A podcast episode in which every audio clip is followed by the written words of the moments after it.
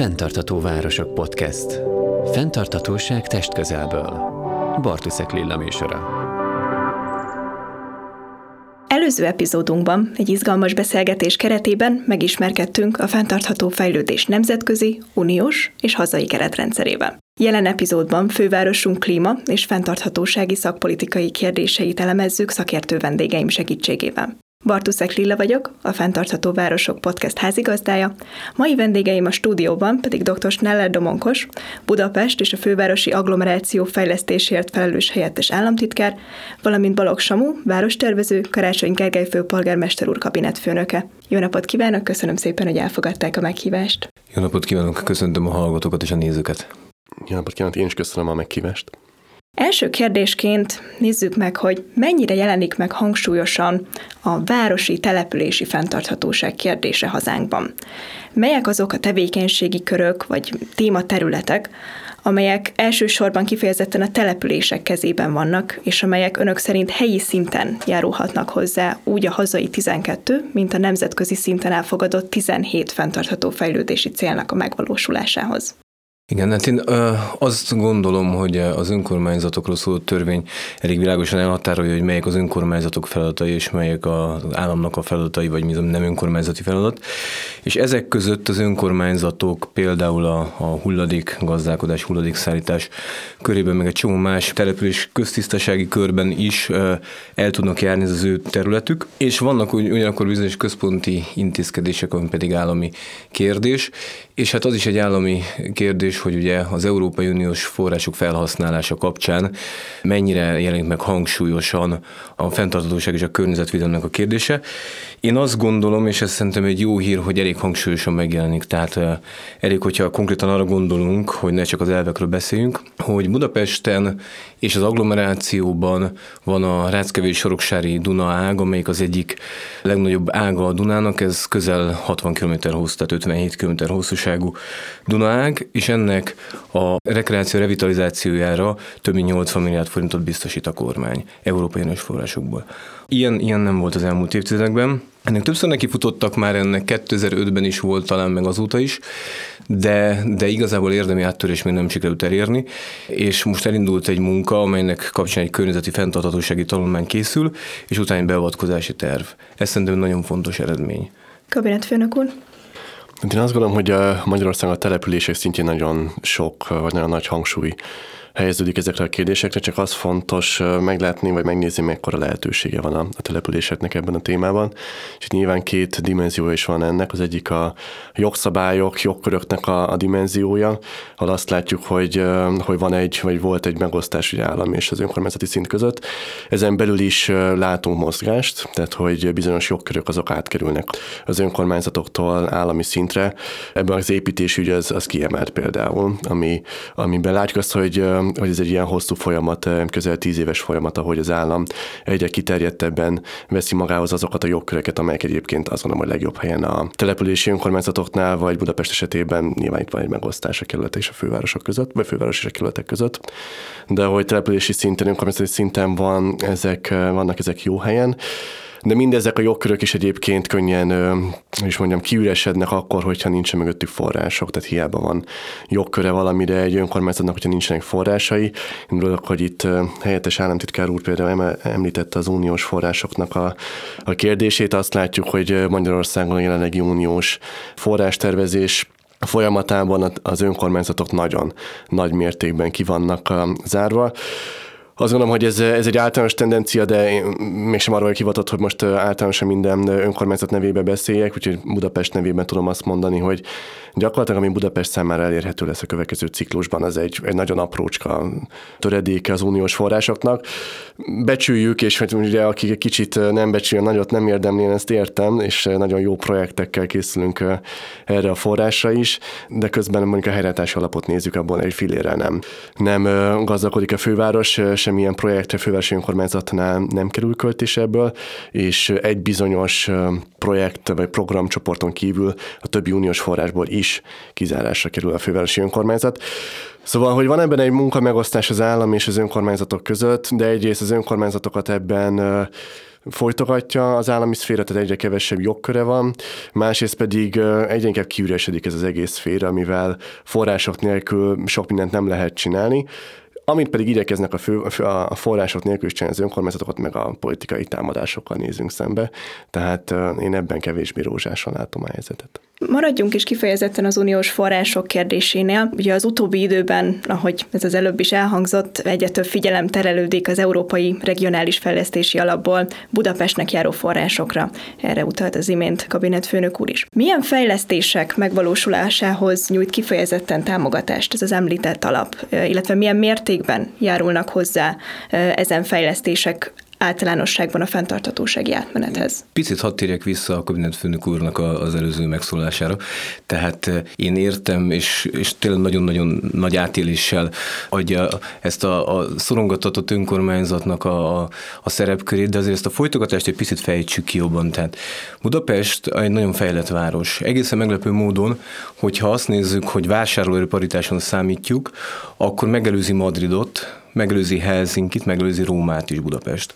Ez azt jelenti, ez nem csak azért, mert Budapesten egyébként alapvetően az átlagfizetések országos szinten is jók és európai szinten is sem rosszak, hanem azért is, mert a megélhetésnek a költségei alacsonyak, itt gondolunk a, a rezsicsökkentésre és egy csomó mindenre, tehát nyilván, hogyha Rómában, ha Rómában elmegyek egy kávézóba, vagy elmegyek egy fodrászhoz, vagy fogorvoshoz, vagy Budapesten elmegyek, akkor a kettőnek milyen összefüggése van egymással. Tehát nyilván itt a megélhetésnek alapvetően alacsonyabbak a költségei, és ezt képest nem rosszak a fizetések. Ebből következik az, hogy az uniós átlag 150 151 százalékán áll most Budapest. Nem olyan rég a 149-en állt, egyébként korábban 144 volt, tehát jól látható a fejlődés. Ebből az uniós szabályok alapján azt következik, mint a Magyarországnak vannak olyan régiói, amelyek viszont igencsak le vannak maradva. Ebből az következik, hogy jól lett, én magam is Budapest fejlesztésére esküdtem föl annak idején, de ne, nagyon nehéz helyzetben vagyunk, amikor ide próbálunk forrásokat hozni, hiszen nagyon nehéz megmagyarázni az ország többi része számára, akik messze le vannak maradva, hogy miért azt a várost akarjuk fejleszteni, ami egyébként uniós összehasonlításban messze, tehát másfélszeres az uniós átlagnak vásárló erőparitáson. Éppen emiatt az uniós szabályok miatt összesen 80 milliárd forint az, ami Budapest számára alanyjogon járna, és hát az a jó hírem van, hogy Budapesten a kormány ennek közel a 12-szeresét tervezi elkölteni. Tehát gyakorlatilag 80 milliárd forint járna alanyjogon, ez teljes egészen megkapja a fővárosi önkormányzat, úgy, hogy egyébként, amit korábban a Vekobba kapott a Tarlós István által vezetett önkormányzat, az szinte hajszár ugyannyi volt, mint amit most a Karácsony Gergely vezető önkormányzat kap, és ennek a 12-szeresét, tehát 1200 milliárd fölötti összeget tervez a kormány elkölteni, ez ugye az ERFA források mellett jelent egy kohézis alapforrást is, 80 milliárd fölött ez a előbb már által említett Ráckevő és Soroksári Duna rekultivációja, illetve jelent 470 milliárd forint körüli összegben RRF forrásokat, és egyébként pedig jelent még, még közlekedése kapcsolatban ICOP forrásokat szintén 472 milliárd forint értékben, és ezen kívül még CEF források is vannak, amelyek közvetlen uniós források. Tehát ezt összeadva Budapest és az agglomeráció, de ez, ez gyakorlatilag nagy rész Budapestet jelenti, 1200 milliárd forint körül összeggel gazdagodik, ennyi fejlesztés fog itt megtörténni.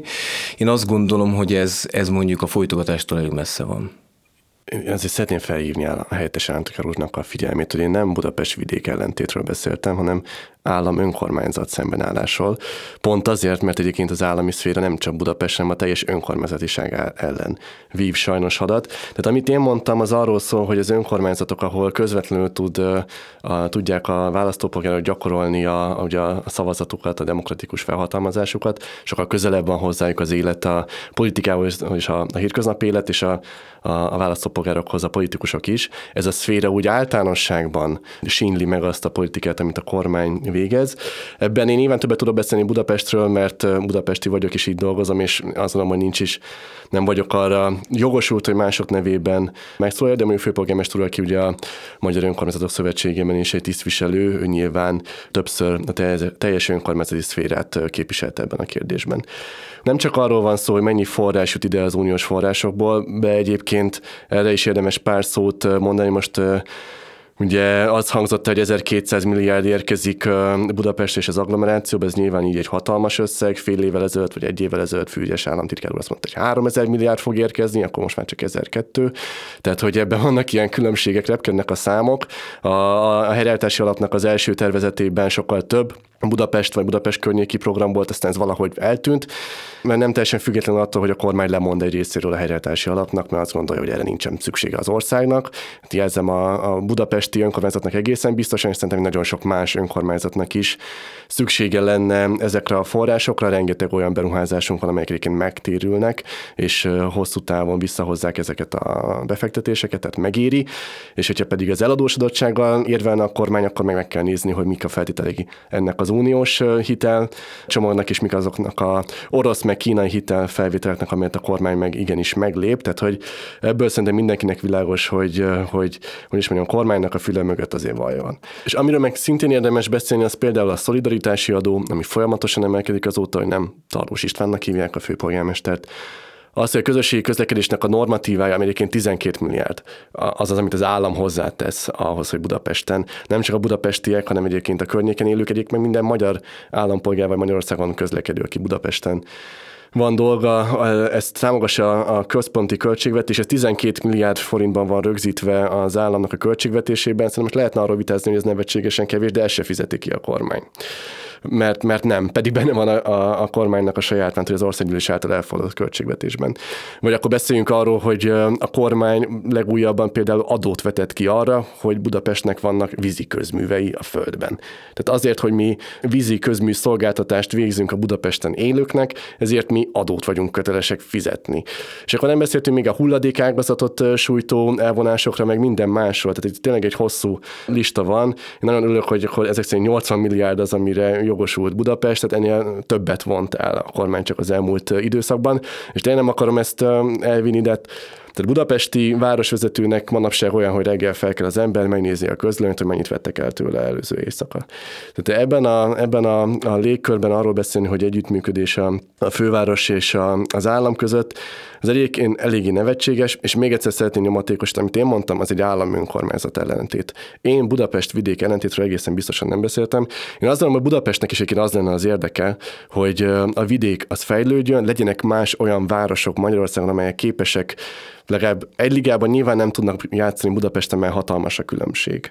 Azok a nagyvárosok, amelyek régen az országnak a részei voltak, az ugye határ. Tehát ugye teljesen más lépték az, ami ma Magyarországon, városokban, Budapest után következik. Ezzel együtt is nekünk az lenne az érdekünk, hogy ezek minél jobban prosperáljanak, minél kevésbé legyen vízfejű a, a, az ország. Tehát, hogy itt semmilyen Budapest vidék ellentétet mi nem szítunk, ezt a helyettes államtitkár úr volt, aki ezt, a, ezt az ellentétet behozta a diskurzusba. Én nem egy ellentétet hoztam be, hanem az Európai Uniónak a szabályait eh, próbáltam elmondani, amiket egyébként kabinetfőnök úr pontosan olyan jól ismersz, mint én, hogy bizony nagyon nehéz egy ennyire fejlett város támogatni, mi mégis megtesszük. Ugye a szolidaritási adó kapcsán érdekes, amit mondasz, mert ugye ezt már többször tisztáztuk, hogy a szolidaritási adót minden bizonyos, eh, minden gazdagabb városnak fizetnie kell, kivéve Budapestet, amelyik kapott egy nagyon-nagyon jelentős engedményt ebből, azzal, hogy ezt az engedményt ezt fokozatosan kivezetik a, a, a rendszerből, és a Taros is vizsgálat már elindult ennek a kivezetése. Tehát itt az történik, hogy valami, amit minden gazdagabb önkormányzatnak meg kell fizetnie, Buda őrsnek meg kell fizetnie, vagy Győrnek, egy csomó más városnak, erre Budapest kapott ez alól egy, egy, egyfajta mentességet és egy fokozatosságot, és ez a fokozatosság, ennek a kifejezetése zajlik. Ez pontosan ugyanolyan jól tudjátok, mint hogy mi is, hogy ez Tarós István ideje alatt már elindult, és most ez egy automatizmus alapján működik, tehát csak annyi fog történni, hogy Budapest arányaiban ugyannyival kell hozzájáruljon szegényebb régióknak a fejlődéséhez, mint egyébként Győr vagy más gazdagabb városok. Tehát ezzel szerintem semmi probléma nincsen, ezt, ezt úgy beállítani, mint valamiféle sarcot vagy elvonást, ez legalábbis számomra furcsa vagy csúsztatás. Ha azt nézzük, hogy épp a, a, az elmúlt napokban került átutalásra az a 10 milliárd forint, amelyik a, a különböző egészségügyi intézmények kapcsán Budapest részére átutalásra kerül, ami egy teljesen külön új megállapodás, ez, ez Taros és nem volt ilyen, ez az éves 10 milliárd forint, amit ugye az atlétikai világbajnokság kapcsán összetető alá hozott megalapodás kapcsán kap a főváros. Azt gondolom, hogy ez is egy olyan plusz juttatás, ami vidéken nem jár.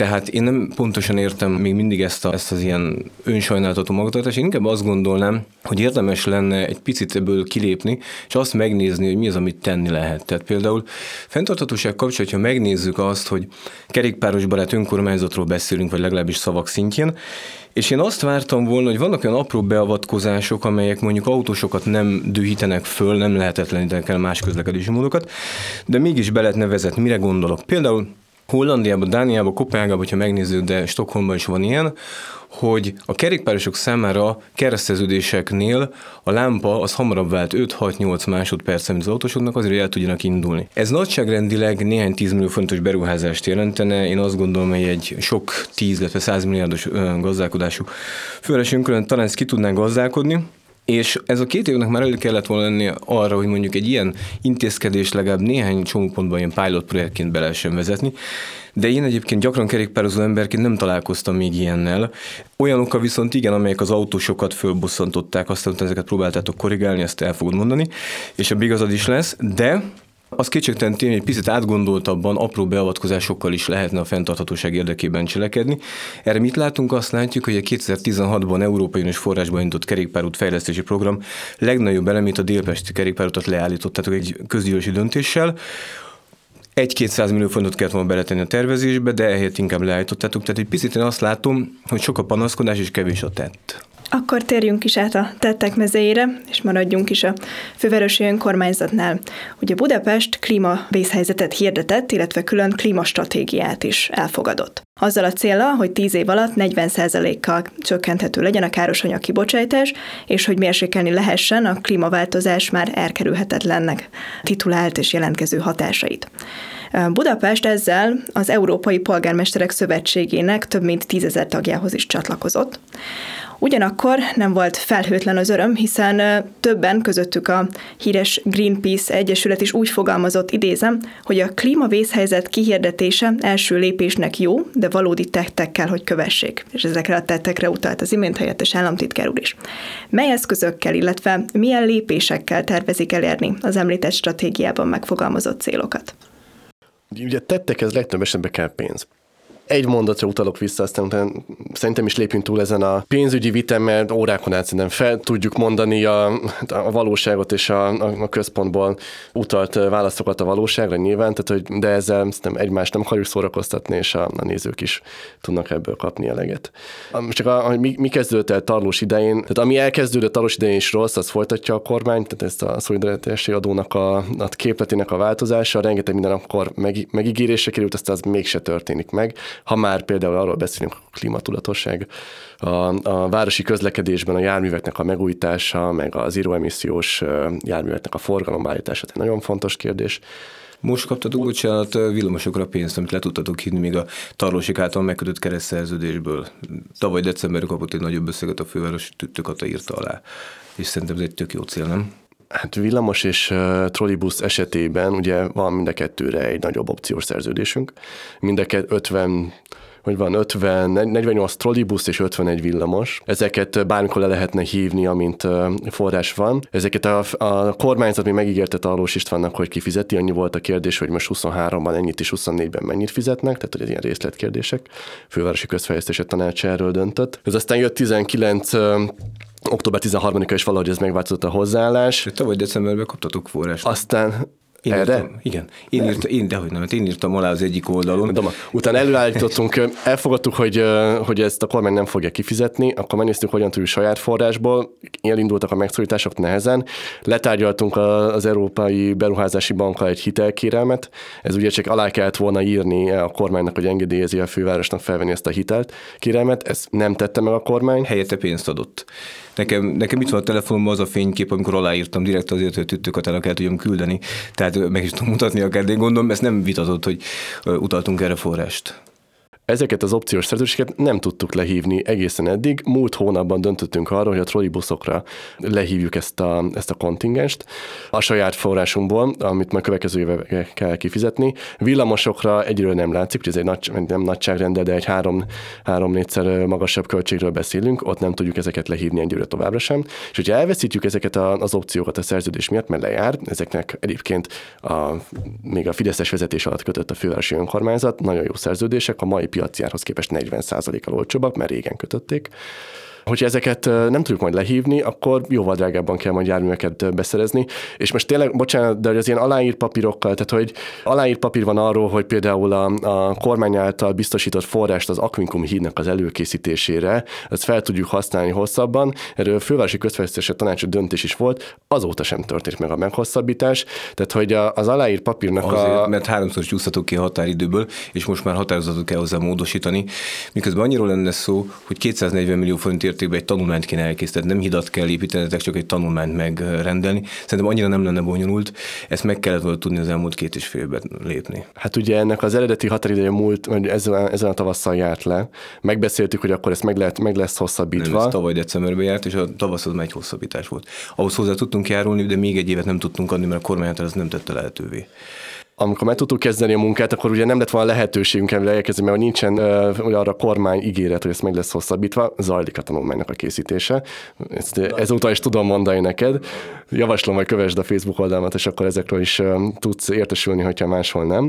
De az az ígéret, amit ott kaptunk a, a kormánytól, és akkor meg volt ígérve erről FKT határozat, azóta se történt meg. Tehát az, hogy most mik az aláírt, meg. mik az aláírt papírok, arról nem nagyon tudok mit mondani, mert hogy nem sokat számít számít, az a baj a kormány részéről. De, de hogy a konkrétumok, hogyha, ha abban gondolod, hogy meg tudjuk váltani Budapestnek a klíma vészhelyzetben a kialakult helyzetét, hogy akkor majd lesz olyan lámpa, előbb lehet indulni a kerékpárosoknak, van ilyen. Ajánlom figyelmel a Korvin negyednél, hogyha jössz a Ferenc körútról a József körút felé, akkor pontosan ilyen lámpa van. Csak az a baj, hogy azért ez nem old meg mindent. Például az, hogy ilyen... biztos nem fogja megoldani, ez így, így van. van. De azt, hogy ilyen lámpákat lehessen csinálni, ahhoz például kellene kerékpársávok, ahol lehet ilyen lámpákat csinálni, csinálni. Ugye a fővárosi önkormányzat elkezdett ilyen kerékpársávokat létesíteni. Azt látjuk, amit tavaly létesítette a főváros, azok gyakorlatilag a legjobban, leginkább hiányzó szakaszok voltak, és ezeket ugye folyamatosan támadta a kormányzat, hogy ezek autós üldözés. De nagyon örülök annak, hogy ameddig mondjuk tíz évvel ezelőtt a, így a zöld és a klímaszkeptikus oldalnak a vitája az arról szólt, hogy van-e klímaválság vagy nincs, ezt az ember okozta vagy se.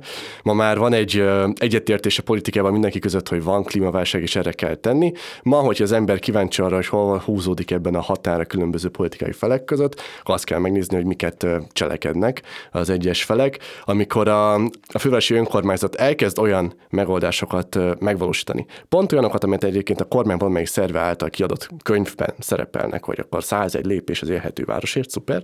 És akkor ezt mi elkezdjük megvalósítani, akkor megint azt, hogy autós üldözés is álljunk le, és meghallgatjuk azt, hogy hát sajnos Budapest még nem készül fel arra, hogy bármilyen lépést tegyen ebben a 101 lépés közül.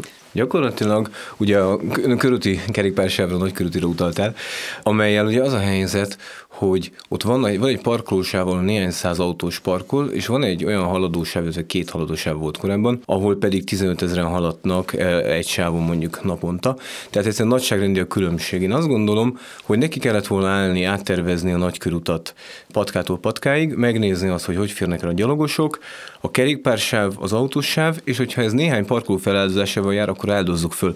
De az, hogy fölfestetek valamit, ami helyenként fölmegy a járdára, egyébként el lehetetleníteni az autósok közlekedését, ez nem egy kerékpáros barát fejlesztés, azt gondolom. Ugye a lámpákra visszatérve, Rengeteg kerékpársáv valami működik, például a Kiskörúton is, ahol szintén ki lehetett volna próbálni ezeket a lámpákat. Tehát én azt gondolom, hogy azért ennél az egy lámpánál, de ez így utólag gratulálok és elnézést, amiért ezt még nem tudtam felfedezni ebben a városban, ezt az egy lámpát, de, de meg fogom nézni majd. De hogyha esetleg az egynél több is lenne, az lehet, hogy jelentősebben könnyíteni a kerékpárosoknak az életét.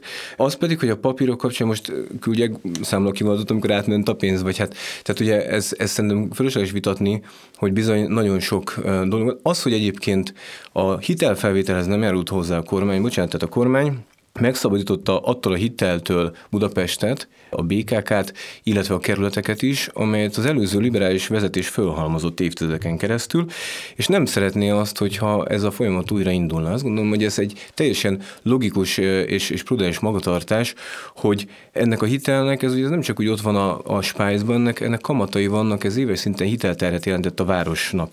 Hogyha megnézzük azt, hogy ez hány milliárd forinttal könnyíti ki a városnak éves szinten ennek a hitelszolgálatnak az elmaradása, a költségvetést, akkor azt látjuk, hogy ez egy pozitív lépés volt, és hát én nem hiszem azt, hogy az, az, az egy értelmes és járató út lenne, hogy egy adósságtól megszabadított várost újra eladósítsunk, ebbe remélem, hogy azért egyetértünk. Én azt gondolom, hogy ellentmondásokból és ellentpontokból akad bőven.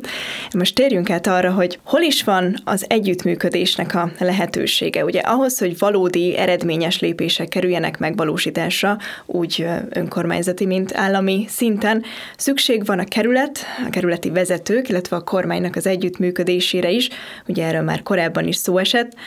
Melyek azok a területek, itt az elmúlt fél órában elhangzott számos téma közül, ahol valóban jelentkezik gyakorlati szinten is ez az együttműködés?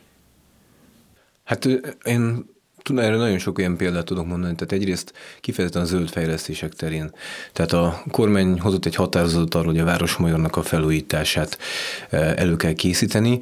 Ez megtörtént egy sok száz oldalas tanulmány után még egy közlekedési tanulmány is, és egy tervpályázatot fogunk kiírni, illetve a Budapest Fejlesztési Központ, amelyben a fővárosi önkormányzat részéről meghívtuk, és el is fogadták a, a felkérést a főépítész, illetve a főtájépítész úr, akikkel egyébként többször több órán keresztül is egyeztettünk arról, hogy milyen irányba kellene menni ennek a városműr megújításnak. Akár csak a kerületi polgármesterrel is egyeztettünk, illetve Kerpel Frónius főpolgármester helyettes úrral, valamint, valamint a, a Kisambrus főpolgármester helyettes úrral szintén ezekről a kérdésekről. Ugyanilyen a Gellért a megújítása, ahol a fővárosnak van egy dokumentuma, amelyet mi szeretnénk kiegészíteni, mert vannak bizonyos munkarészek, amelyek hiányoznak belőle, ők ezt átadták, mi kiegészítjük, megrendeltünk geodéziát, amit utána át fogunk adni szintén a fővárosnak, tehát eh, azért vannak bőven olyan területek, ahol főleg az zöld fejlesztések terén, ahol nagyon komoly együttműködések vannak, de mondjuk ilyet eh, lehet azért a közlekedés fejlesztés terén is mondani, hiszen Vitéz Dávid is a Budapest Fejlesztési Központ vezérigazgatója, vagy Fűriás Balázs is adott esetben akár egy fogaskerekű fejlesztés, egy villamos fejlesztés, a magyar állam ugye átvállalta a kormány például a Fonódó budai villamosnak a továbbvezetését, ami Fonódó 2, amelyik ugye elmegy egészen a műegyetemrakparton. Ebben az ügyben is a, a BFK és a BKK szakértői rendszeresen egyeztetnek, tehát én azért azt gondolom, hogy bőven lehet ilyen terepet találni, vagy akár Kapolcson, ahol rendszeresen szoktunk együtt egy kerekasztalban előadni Balogh meg másokkal is, tehát szerintem ilyen, ilyenre bőven lehet példát mondani. Kabinetfőnök úr? Hát a fővárosi önkormányzat mindent megtesz azért, hogy éljen azokkal a lehetőségekkel, amelyet a kormány neki felkínál. Tehát nyilván, hogyha van lehetőség együttműködésre egy-egy projekt kapcsán, akkor akkor akár a szakmai szinten, vagy a politikai szinten is ebben igyekszünk együttműködni. Nyilván ezek a, a, a példák egyébként jól hangzanak, azt el kell mondani, hogy ezért a műegyetem rakparti villamosnak a fejlesztése az, az fontos, van egy nagy terület, ahol most ingatlan beruházás zajlik. A főves nem vitatja, ennek meg kell valósulnia, de mondjuk nem, nem volt egyáltalán az első helyen. Mert, mert ugyanebből a költségből, amit most a, a kormány ezzel nem hivatalos információk alapján tervez, abból mondjuk meg lehet valósítani egy Pesti fonódó villamosházatnak a legfontosabb elemét, a Balcsi Zsinszki úton visszaépíteni a villamosvágányokat, és gyakorlatilag egy ilyen észak-déli folyosót lehet létesíteni a Kiskörúti és az Angyalföldi villamosának összekötésével. Tehát, hogy itt tetten lehet érni azt, hogy miről szól az, hogy egy forrásról a demokratikusan felhatalmazott városvezetés dönt, vagy, vagy egy másfajta felhatalmazásra bíró, bíró kormány. Nyilván mi ebben, amit lehet, akkor együttműködünk, hogy ha már tervezi ezeket a kormány, akkor legyen a legjobb, akkor elmondjuk a véleményünket, hogy milyen szempontok alapján igyekszünk ebben gondolkodni, de hát azért látni kell, hogy nagyon szépen megfesthető ez a kép, és tényleg örülünk, hogyha vannak ilyen villamosvonalak. Nekünk mondjuk az lenne a legfontosabb szempont egy projekt kiválasztásánál, hogy mi a megtérülési mutató, vagy hogy hányan használják nem tudunk eltekinteni attól, hogy a kormány meg inkább a, a, az alapján dönt, hogy melyik oligarha végez ingatlan beruházást a Kopaszigátnál, de, de hát ma Magyarországon sajnos így működnek a dolgok. Ezzel együtt azt én meg tudom erősíteni, amit amire Doma utalt, meg hát most sokat így kabinetfőnök urasztuk meg, helyettes államtitkár urasztuk egymást, de hogy alapvetően azt gondolom, hogy például mi ketten egy jó hangulatban, meg korrekt módon tudunk együttműködni. A szakmai szinten én sokszor ezt látom, tehát hogy van együttműködésre hajlam mind a két oldalon egyértelműen szakmai szinten. és ebbe a politika sokszor nagyon belenyúl nagyon magas szintről. Én például javaslom, akik így a sorok között szeretnének olvasni, hogy hogy bizonyos kormányzati kommunikációknál figyeljék azt, hogy ki az, aki éppen nem szólal meg, mert hogy éppen azt gondolja, hogy ez már neki is kínos, amit elhangzik. Tehát, hogy látható ebben egy ilyen pulzálás, hogy a kormányzati partnerek ebben igyekeznek nyilván a saját agendájuk szerint, egyébként sokszor hasonlatos a, a fővárosnak a szakmai álláspontjához ezt vinni, ezt építeni, és akkor a politikai csatározások ezt sokszor le, ellehetetlenítik. Én hiszem, sőt gondolom tudom, hogy ebben egyébként a Doma is azokat a célokat tartja szem előtt, hogy, hogy legyen eredménye a munkájuknak. Sokszor azt látom, hogy az ő munkájuk sem tud érvényesülni egyszerűen a saját politikai oldaluknak a magatartása miatt. Én Szeretne helyettes államtitkár úr erre azért maradnék a szakmai kérdéseknél, tehát, tehát ez jól hangzik, és értem, én ugye visszautalnék erre az elén, a, ki mondja fel a saját oldalának a politikai leckéit. Én biztos most ebben nem fogok belemenni, nem fogok városház eladásról, meg egyebekről beszélni, meg ilyen oligarchákról. Beszéljünk arról, hogy például ennek a fonódó villamosnak a meghosszabbítása, ugye egy bizonyos beruházást említettél, de ettől függetlenül te hogy legalább 20-30 ezer lakás épül, ettől teljesen függetlenül teljesen más beruházók által finanszírozva, a Szerémi úton és a Budafoki úton, lejjebb délfelé. Tehát, hogyha nem, ha, ha itt nem lesz meghosszabbítva ez a villamos, ha nem lenne meghosszabbítva a villamos, akkor az lenne a mondás, hogy tessék megint mindenkinek autóval kell, miért nincs itt egy villamos vonal. Most, hogy lesz egy villamos vonal, most meg az a baj, hogy önök is fognak azzal járni. Miért áll meg a villamos a Moltoronynak a lábánál, és miért nem megy tovább a Budafoki úton, vagy a Szerimi úton párhuzamosan délebbnek, ahol ezek a fejlesztések valóban zajlanak már most is jelenleg, és ezt kérte egyébként a kerületi önkormányzat is tudtommal, de ez a villamos vonal most mégis megáll. Mert a, ezek kész, ezek kész, te is tudod, erre kész tervek voltak. Amit most teljesen úgy most át lesz egy picit tehát, tervezve, de, de valójában, valójában, valójában voltak már tervek, tehát Ugye a legtöbb ilyen villamos fejlesztés az szakaszosan épült. Tehát, hogy megnézzük azt, hogy egyes villamos hogy jött át Budára, Ugye Demszki a liberális városvezetés idején sehogy, utána aztán Taros István idejében két lépésbe jött át, először eljött valameddig, átért a Dunán, utána pedig elment következő lépésben a kelemföli pályadozeteli térig. Tehát én azt gondolom, hogy ez a villamos, én egészen biztos vagyok benne, hogy a következő évtizedben e, tovább fog menni délre, Budafok irányába, pont nem olyan régen járt nálunk a polgármester úr, és erről egyeztettünk, de egyszer azt kifogásolod, hogy miért megy el odáig, utána meg azt kérdezem, hogy miért csak addig megy el. Tehát ez a két álláspont nekem nem teljesen konzisztens. Először el kell menni A-ból B-be, és talán B-ből pedig tovább vinni C-be. Szerintem ez, ebben nincsen semmi ellenmondás. Nyilván nem tisztem a 2010 előtti városvezetést megvédeni, amikor én megszülettem, óvodás voltam általános iskolás és gimnázium, azt hiszem ezt az időszakot öleli fel Demszki Gábornak a főpolgármestersége, szerintem az egyes villamos akkor is haladt, csak Pesten és nem Budán de, de egyébként meg hát érdemes megnézni a terveket most a Kopaszigátnál, a villamos végállomásnál, a vágányoknál egy, egy tartózkodó épület épül a vágánytengelybe. Tehát, hogy nem azt a képzetet adja a terv, hogy ott pillanatok múlva már kanyarodik, pillanatokon belül kanyarodik be a, a Budafoki útra, és megy, megy tovább. Én azt látom, hogy a fővárosi önkormányzat igyekszik nyilván a saját forrásaihoz mérten, saját jogköréhez mérten, amit, amit tud, azt megtenni. Ebben sokszor nem lelünk partnerségre. Most például egy, egy vadvirágos tét program ami ugye még, még legelő néven futott nagy kommunikációs karriert, az viszonylag kevésbe kerül, alapvetően egy szemléletváltozást igényel az üzemeltető részéről, az zöld felületnek az üzemeltetője részéről, és alkalmas arra, hogy, hogy visszahozza valamit abból a természeti életből, abból a biodiverzitásból, amely egy ilyen nagyvárosban eleve sokkal nehezebben és sokkal zártabban, sokkal rosszabb körülmények között tud létezni, de pláne nem tud létezni, hogyha valaki mondjuk jön egy motoros olajkaszával, vagy fűkaszával, és, és kivágja az egészet. Azzal, hogy ebben van egy váltás, és egyébként ráadásul ezt nem a fővárosi önkormányzat kezdte, a hegyvidéki önkormányzat Fideszes vezetése már évek óta ezt például végzi. Ez egy, ez egy olyan szemléletformálásban, egy olyan szemletbeli váltás, amelyből rengeteg és sokkal nagyobb szükséges ahhoz, hogyha ezt a klímaválságot szeretnénk tompítani, mégsem lehetünk ebben partnerségre fogalmazni fogalmazzunk így. És van sok még hasonló hasonló dolog, ahol azt látjuk, hogy hiába jó szendika, hiába iránymutató, vagy előre mutató a, a főváros, ebben nem, nem lelünk szakmai partnerségre, és sokszor azt látjuk, hogy a, a A másik oldalon sokkal inkább így a, a kirakat megoldások a, a fontosak. Tehát, hogy nem biztos, hogy az van a, a fókuszban, hogy mi az, amitől tényleg működik. Lehet, hogy nem látványos, meg lehet, hogy magyarázni kell, hogy miért jó, hogyha magasabbra nő a fű, hanem a, a látványtervek, a kirakat beruházás, hogy el lehessen mondani, hogy rengeteg pénzt el lehessen költeni, tehát ezeket a szempontokat látjuk.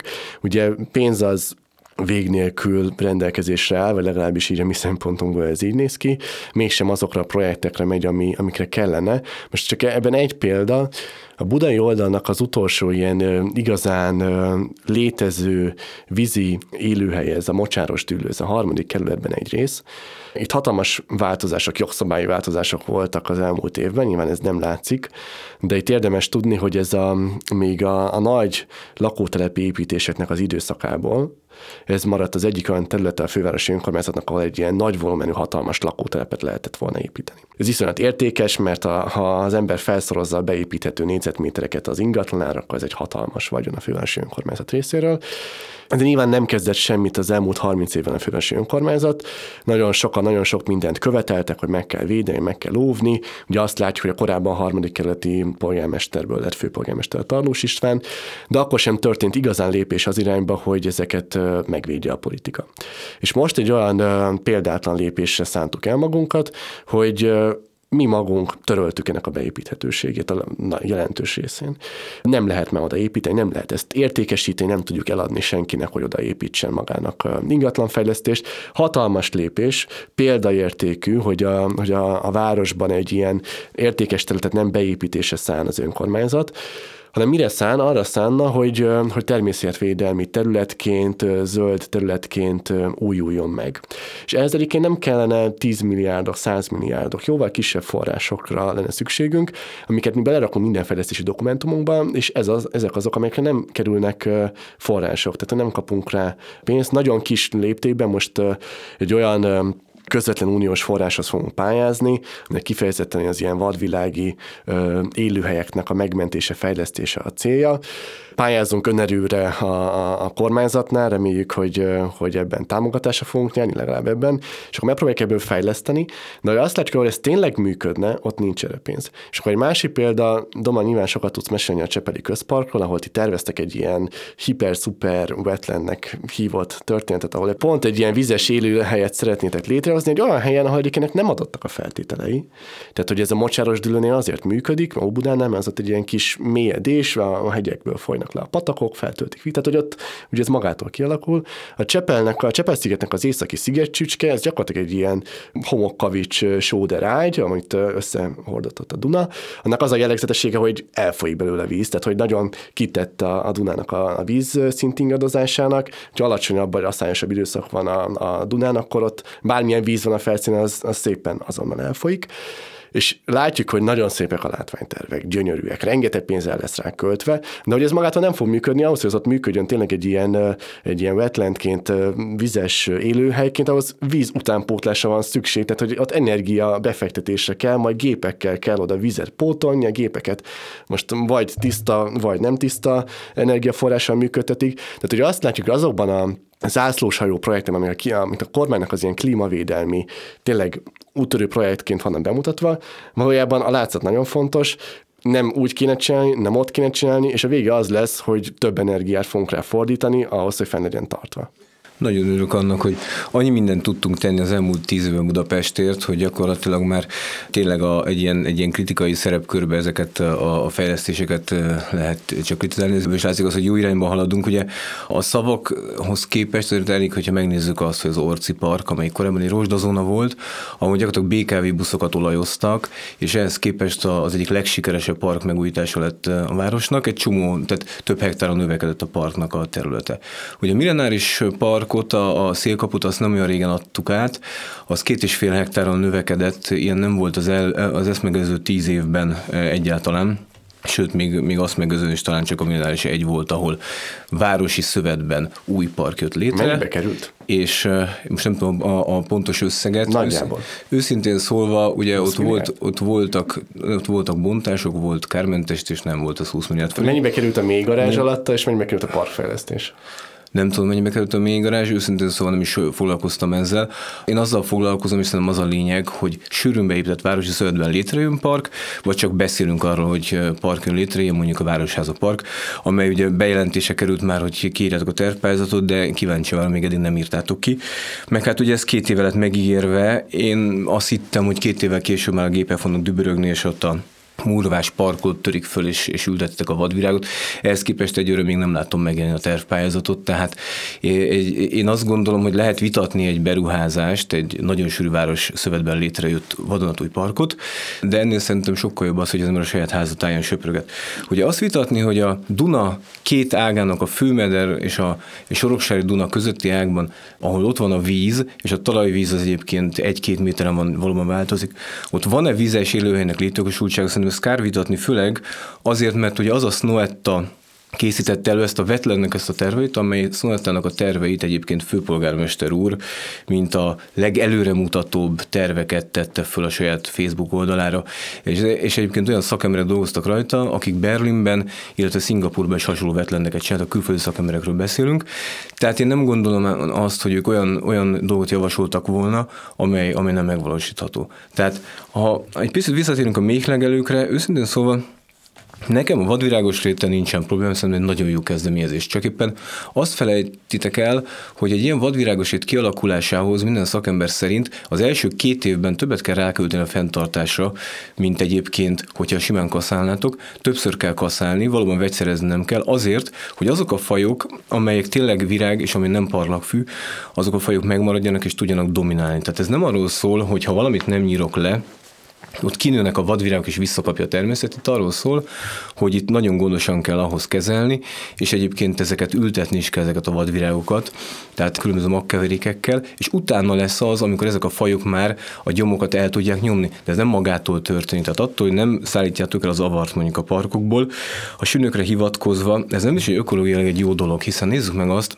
Hát ez két külön dolog, Doma. Egyrészt a, az, a vannak az elszállítása, ott nyilván van egy olyan hatása, hogy az táptalajként tudja ott a, azt a helyi talajt ö, támogatni, ahelyett, hogy azt elszállítanánk, arra energiát fordítanánk, stb.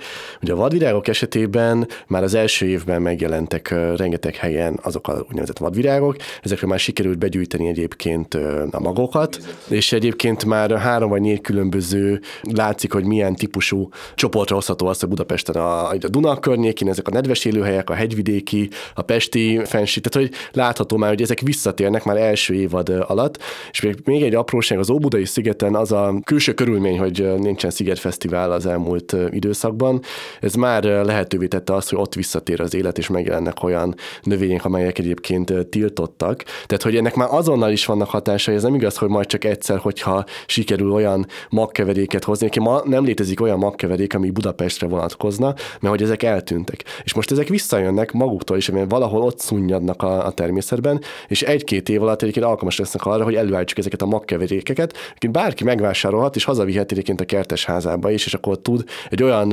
ökoszisztémát előállítani, ami ott őshonos és jól érzi magát. És azt nőhattára kapcsolatban, ez egy Dán, vagy Norvég, vagy Norvég iroda, amit említettél még Berlin, meg Szingapur, itt azért az éves csapadékmennyiség más, mint Magyarországon, mint Budapesten. Benne fel sem merül, hogy egy tervező iroda nem nézi meg az éves csapadékmennyiséget azon a területen, ahol, ahol éppen tervez, tehát hogy mérnök vagyok, nyilván ilyet senki nem tesz, de mégiscsak fenn, fennáll a gyanúja, hogy a, a szakembereink azt látják, hogy ez itt nincsen végig gondolva, lehet, hogy Szingapurban vagy Dániában ez, vagy Berlinben ez jobban működik, jóval csapadékosabb a, a tengereknek jóval kitettebb területen, de itt egy ilyen kontinentális éghajlaton ez egyszerűen nincsen végig gondolva, és abban pénzt, meg energiát, széndiokszid kibocsátást, vagy atomhulladékot kell majd előállítani ahhoz, indirekt módon, hogy ott lehessen biztosítani ennek a vizes élőhelynek a, a, a fennállását. És ezzel szemben ott, ahol egyébként ez rendelkezésre és lehetne fejleszteni, erre a fővárosi önkormányzat nem kap forrást, illetve reméljük, most benyújtunk egy pályázatot, reméljük, hogy ez támogatni fogja az önerő részét a kormány, és utána az Unió pedig magát a pályázatot, akkor ezt el tudjuk kezdeni, és ott jóval kisebb, tehát ilyen 100 milliós nagyságrendekről beszélünk, ahol meg lehet őrizni, meg lehet védeni azt, ami létezik, és nem egy alkalmatlan helyen rengeteg pénzből kell létrehozni valamit, ami ott soha nem volt. Az alkalmatlan helyre. Ugye, ha jól emlékszem, akkor ennek a közparknak a létrehozása, amikor mi már másfél éve dolgoztunk rajta a Szonettával, akkor utána a főpolgármester úrnak az akkori kampányában is megjelent, hogy észak nagy közparkot kell létrehozni. Tehát akkor vagy a hely nem alkalmatlan, vagy az akkori kampányban rosszul gondoltátok azt, hogy minek Egy közpark és a fáknak az élőhely az más, arról mint nem, egy vizes élőhely, arról, ezt nyilván te is tudod. Arról nem is beszélve, arról nem is beszélve, hogy a számtalan konferencia volt, ott is ott voltatok, és eddig még ilyen agályokat, hogy itt ne lehetne csinálni vizes élőhelyet egy vízpartján. Ez még eddig nem merült fel, ezt én nagyon nagy érdeklődéssel hallgatom, hogy, hogy a Dunaparton nem lehet vizes élőhelyet létrehozni. Megírom, meg fogjuk vizsgálni, hogy a Dunaparton lehet-e vizes élőhelyet létrehozni.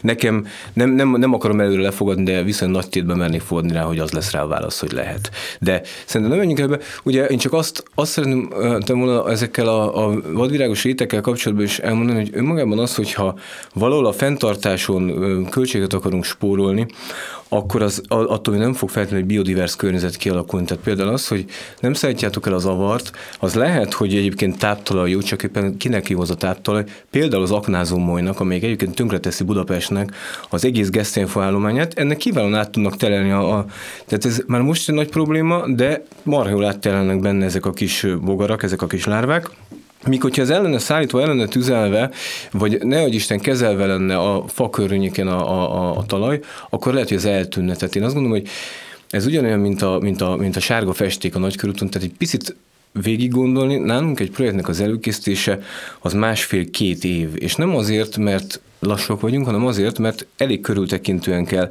ezeknek nekiállni, ezért is csodálkozom ezen a kritikádon a a Wetland vizes kapcsán, hát a fővárosi önkormányzatnak, a cégének a vezetője, ugye Albrecht Ute, aki öt éve is ő volt a, a BFVT-nek a vezetője, meg ma is ő a vezetője, ő minden ilyen kooperáción ott volt, és soha senki nem tette el szóvá.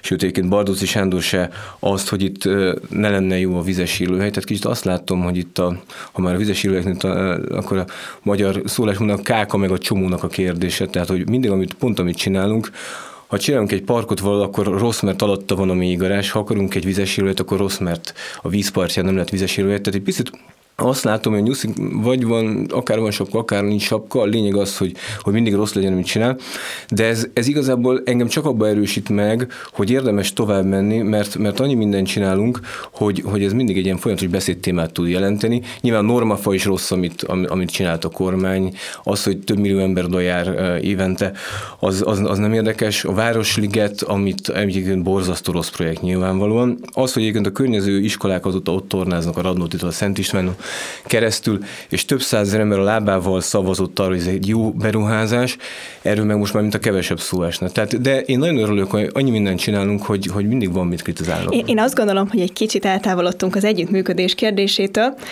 Úgyhogy végezetül utolsó témánként térjünk át Budapest és a vidék kérdésére, ugye már szóba került a beszélgetés elején is, bár más felállásban. Melyek azok a Budapesten megvalósuló akár kormányzati, akár önkormányzati kezdeményezések, amelyek mintaként szolgálhatnának a kisebb települések számára, és amelyeket átültetve vagy megfelelő formába öntve hozzájárulhatnának kis települési vagy városi szinten is a fenntarthatósági átmenethez. Én ezt megfordítanám.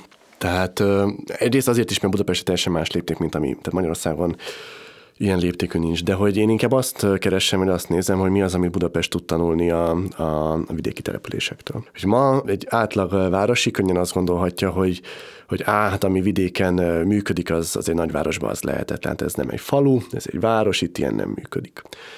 Én, ha egy kis személyes dolgot bele lehet vinni, én egy olyan helyen nőttem fel, Budapesten, amit, amit úgy terveztek, az volt a célja, hogy a, a, a városba felköltöző vidéki munkások, akik kicsit úgy elveszett, elveszettnek érezték magukat a, a városi millióben, azok valamit visszanyerjenek abból a, abból a falusi életérzésből, ami, ami vidéken megadatott nekük korábban.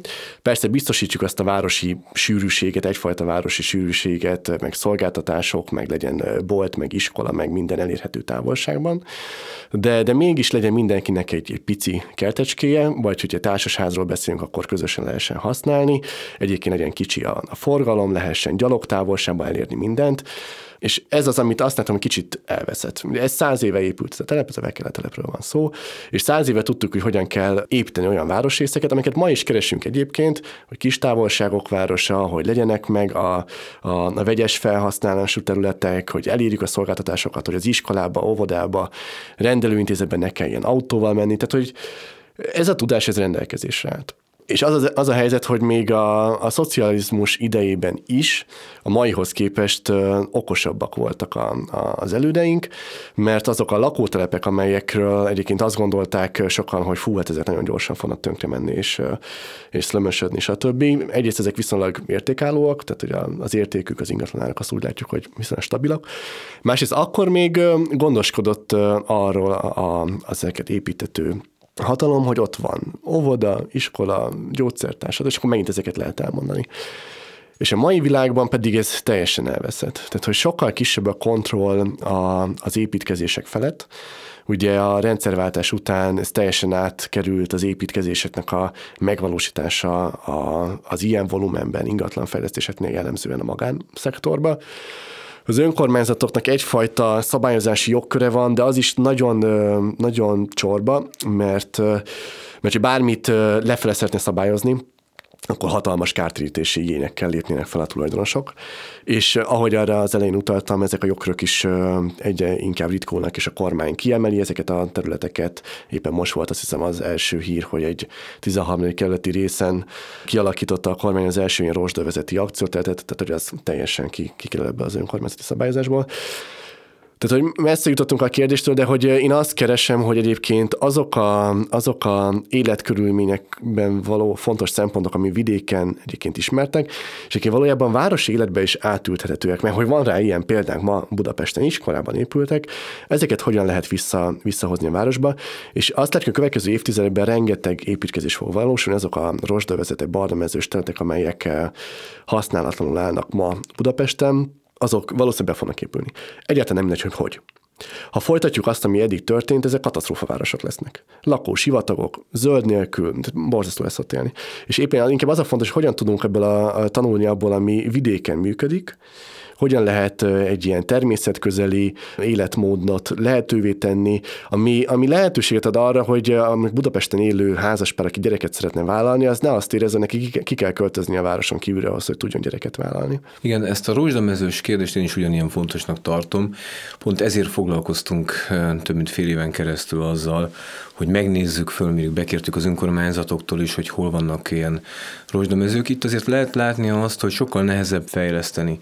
Ugyanis nem lehet tudni, nagyon sokszor nem lehet tudni, mi van a föld alatt, nem lehet tudni, mennyire szennyezett a korábbi ipari tevékenység miatt a talaj. Tehát pont ezért szükséges az, hogy bizonyos kedvezményeket kapjanak azok, akik itt hajlandók fejleszteni.